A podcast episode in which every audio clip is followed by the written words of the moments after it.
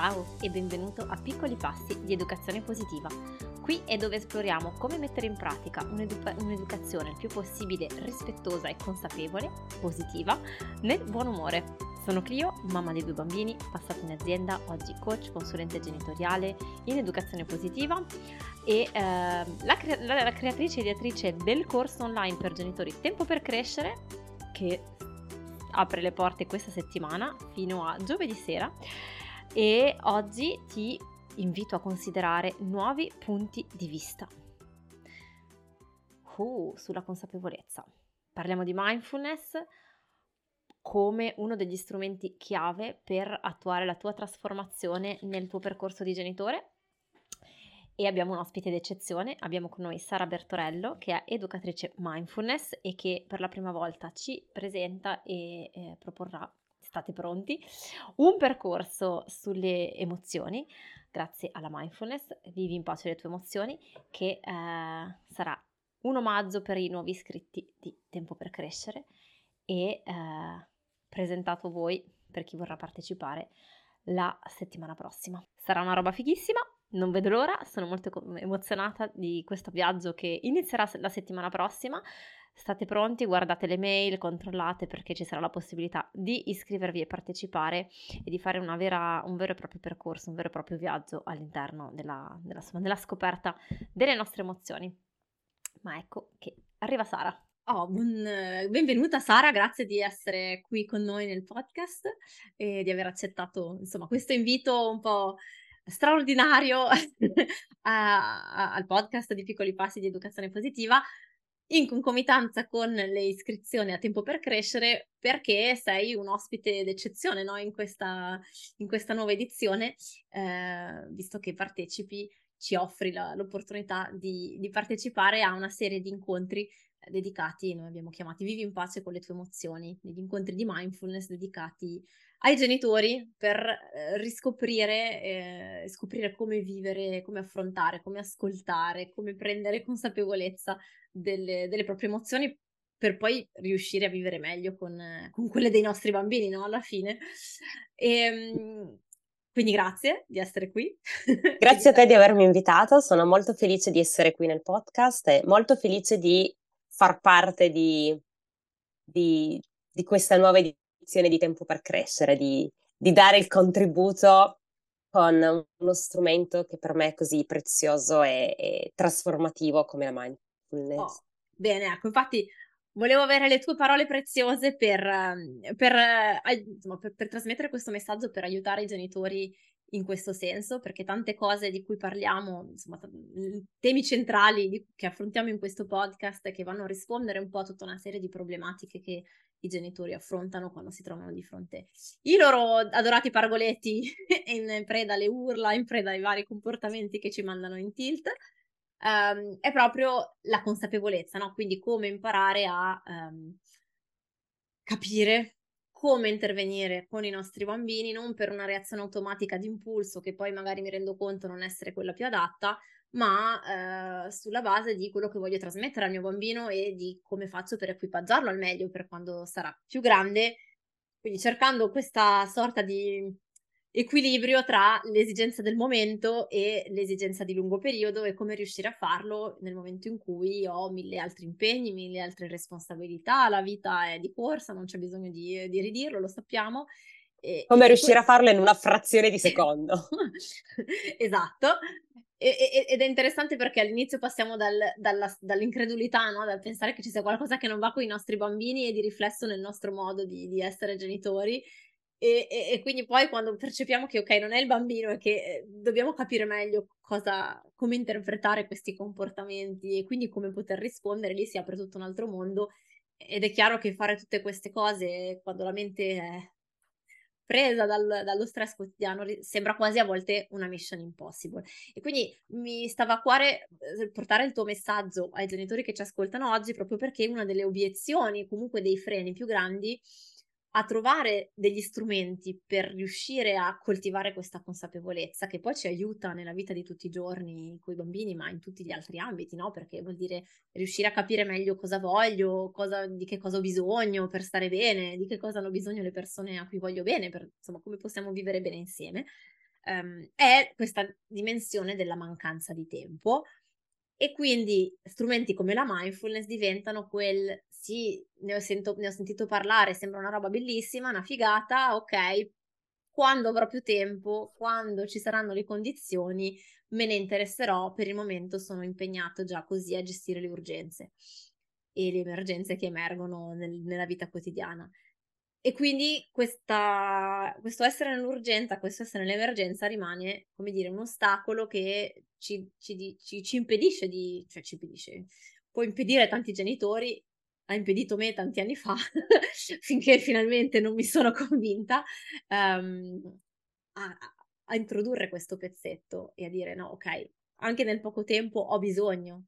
ho bisogno di, di, di, di prendere in mano. Sì, questo. Anche perché poi il rischio di vivere nell'urgenza e nell'emergenza è quello di essere sempre allertati, e quindi qualsiasi situazione diventa una situazione focosa, mm. diventa una, una situazione in cui bisogna buttare acqua sul fuoco e spegnerlo velocemente, e quindi che poi parte la reazione automatica, e di cui poi magari ci pentiamo, di cui che magari sappiamo non essere proprio la soluzione migliore nel lungo termine, ma nel breve termine è, è la cosa che ci riesce più facilmente. Ma perché? Perché viviamo sempre in quest'idea dell'emergenza, dell'urgenza, che ci impedisce, come dici tu, di prenderci quel tempo di risposta un pochino più lento. E quello che fa la mindfulness è proprio questo, non ci richiede più tempo in realtà. Eh, pensare che praticare mindfulness significa investire tanto tempo extra è un po' un luogo comune, in realtà non è per forza così. Quello che facciamo quando pratichiamo mindfulness è in realtà dilatare il tempo che abbiamo a nostra disposizione. Io dico sempre dieci minuti sono dieci minuti per tutti, però puoi vivere quei dieci minuti con l'ansia, con la fretta, con l'angoscia. Pensa ai dieci minuti prima di uscire di casa per portare i bambini a scuola. Cioè puoi viverli con la fretta, con l'ansia, con l'angoscia, con eh, la paura di arrivare in ritardo, con... Ehm, di aver dimenticato sicuramente qualcosa. Esatto, di aver dimenticato qualcosa, con... Eh, l'ansia che ti becchi tutti i semafori rossi e quindi al tuo ritardo se ne somma dell'altro, oppure puoi scegliere di vivere quei dieci minuti in una modalità più consapevole in cui stai bene con i tuoi bambini, costruisci una relazione in quei dieci minuti in cui ci saranno degli imprevisti, perché gli imprevisti ci sono, ma ti dai una possibilità diversa di affrontare quegli imprevisti, e sempre dieci minuti sono. Semplicemente quando passi dalla modalità dell'urgenza, dell'emergenza a una modalità più consapevole, anche gli imprevisti riesci a gestirli con più calma, con più pace interiore. Ecco perché quando diciamo vivi in pace con le tue emozioni, perché cosa ci aiuta a fare la mindfulness? Ci aiuta a mettere luce su quelle che sono le nostre emozioni del momento e a distinguere le emozioni dall'urgenza, le emozioni dalla situazione imprevista, dalla situazione che ci domanda, che ci richiede un intervento tempestivo. E allora quando riusciamo a distinguere le due cose, capiamo che possiamo partire non come mh, vittime, fra virgolette, della situazione, non in modo automatico, non rimanendo travolti da quella che è la situazione, ma consapevoli delle nostre emozioni, utilizzandole come punto di forza. Cioè la mindfulness ci permette di dire, ok, ho questa emozione, sono arrabbiato, va bene, sono arrabbiato perché mio figlio ha fatto questa cosa X che per me è stata difficile. Anziché vederla come un sono arrabbiato, quindi parto in automatico con una reazione di cui poi mi pento, quella rabbia diventa un punto di forza, diventa ok, sono così, riconosco di avere questa rabbia, e allora scelgo di rispondere a questa rabbia in modo diverso. E non ho bisogno di più tempo, ho solo bisogno di sapere che il motivo per cui quella determinata situazione mi sta provocando questa rabbia è mio. E per questo parlo di dilatare il tempo. Il tempo è sempre lo stesso, ma è come se riuscissi a vedere le cose un pochino più a rallentatore e riuscissi a vedere tutti i pezzettini. e quando riesco a vedere tutti i pezzettini riesco a trovare una strategia per ogni pezzetto. Sì. E ci sono due cose bellissime in quello che dici. La prima è, che a quella quale penso rispetto a, a quest'ultima cosa, no? Del tempo che si dilata, è un'esperienza che si, capi- si percepisce quando lo si fa, cioè quando si... Ehm, perché detto così sembra sì, vabbè, la bacchetta magica, come vuoi che il tempo si dilati, ma se prov- provate, non dico di fare, perché uno poi si immagina la mindfulness o la meditazione come qualcosa di che deve essere inquadrato in un certo modo, che è, ma se semplicemente vi, adesso, o se non state guidando naturalmente, chiudete gli occhi e ehm, semplicemente per un minuto provate semplicemente a osservare cosa vi attraversa la mente, il corpo, fare attenzione al respiro, senza cercare di cambiare nulla, solo osservare, quel minuto lì vi sembrerà molto più ehm, lento che non un minuto passato a, a pensare alla lista della spesa, a quello che non ho fatto, a quello che dovevo fare l'altro ieri, che però mi sono dimenticata e che poi devo andare a prendere i bambini e che quindi ho questa... questa dimensione di frenesia, no? E, e sono gli stessi sessanta secondi, ma se uno prova davvero a fare l'esercizio si rende conto che sono sessanta secondi vissuti molto divers- diversamente rispetto a quelli in cui partiamo senza rendercene neanche conto con questo pilota automatico. E, ed è lì che eh, passo alla seconda realizzazione di quello che dicevi, um, nella dimensione della scelta, cioè quando siamo, io dico in apnea, no? Quando siamo assenti con la mente, cioè non ci rendiamo conto che stiamo pensando tremila robe mentre ne facciamo un'altra uh, e quindi non ci rendiamo conto che stiamo pensando tremila robe anziché essere concentrati in quello che stiamo facendo.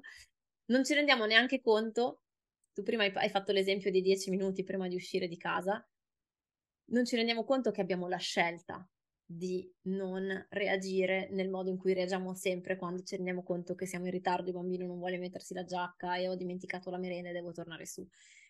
In quel momento lì non ci rendiamo conto di avere una scelta, quindi già soltanto il fatto, tu hai detto posso scegliere di viverli in questo modo, di viverli con calma, e io penso che per molti già solo rendersi conto di che, che c'è la scelta di fare diversamente è una roba che eh, las- può lasciare basiti, che uno si può dire ma no, che scelta vuoi che abbia, io non ci riesco a fare diversamente, io sempre, faccio sempre così, nonostante mi sforzi, non, non ho questa scelta, sono eh, quasi, sono fatta così e basta, no? E, ed è lì invece che interviene lo str- uno strumento come la mindfulness, ma in un modo che bisogna pro- provare davvero per percepire, ed è lì tutto l'interesse, perché ti, par- ti, par- ti porta a diventare padrone delle tue scelte anziché a subirle. Assolutamente, sono assolutamente d'accordo. Um, io dico sempre, ed è un po' un mio mantra nella vita, e c'è sempre un'alternativa. Sempre. C'è sempre un'alternativa, c'è sempre un'altra possibilità. E a volte facciamo solo fatica a vederla. Ecco perché la pratica di mindfulness è importante, perché ci aiuta a fare luce su quella che potrebbe essere un'alternativa. E l'altro punto è, è, è proprio la pratica. Cioè mindfulness non è qualcosa che possiamo conoscere eh, leggendolo sul libro. Come andare in bicicletta, non è che mm. te lo posso raccontare come si fa nel no, libro, esatto, si pedalare, esatto. Ma finché non sali in sella non provi a trovare e, l'equilibrio. Esatto, è proprio importante fare qualcosa. E, mh, spesso eh, La, gra- la grande difficoltà del genitore è mettere in pratica quello che conosce a livello cognitivo, no?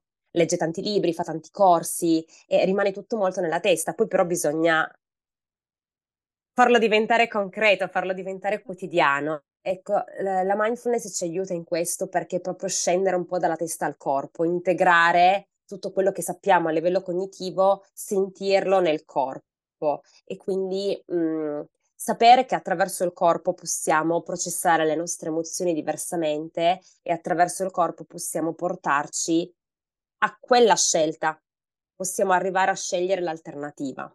Ed ecco perché quando abbiamo parlato insieme di eh, portare, no, un, un, un percorso eh, apposta sulla mindfulness e sulla self-compassion, quindi sulla capacità di essere anche gentili verso noi stessi, perché poi l'altro pezzettino è vado in reazione automatica e poi mi biasimo per quella reazione automatica. Invece è importante riuscire a chiudere il cerchio, no? E coltivare gentilezza verso noi stessi, ma non attraverso eh, un corso teorico o attraverso un libro, ma attraverso un qualcosa di pratico che ci aiuta veramente a integrare e a sentire che il cambiamento può arrivare dall'interno, dal corpo stesso.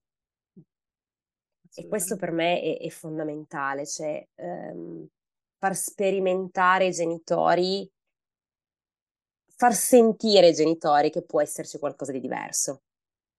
Sì, apre, apre la, la strada a un modo di vivere nel quotidiano totalmente diverso. E, e, quando, e capisco l'obiezione, perché racconto sempre, anche io per tanto tempo, no? Era sì, sì, bello, però non ho tempo.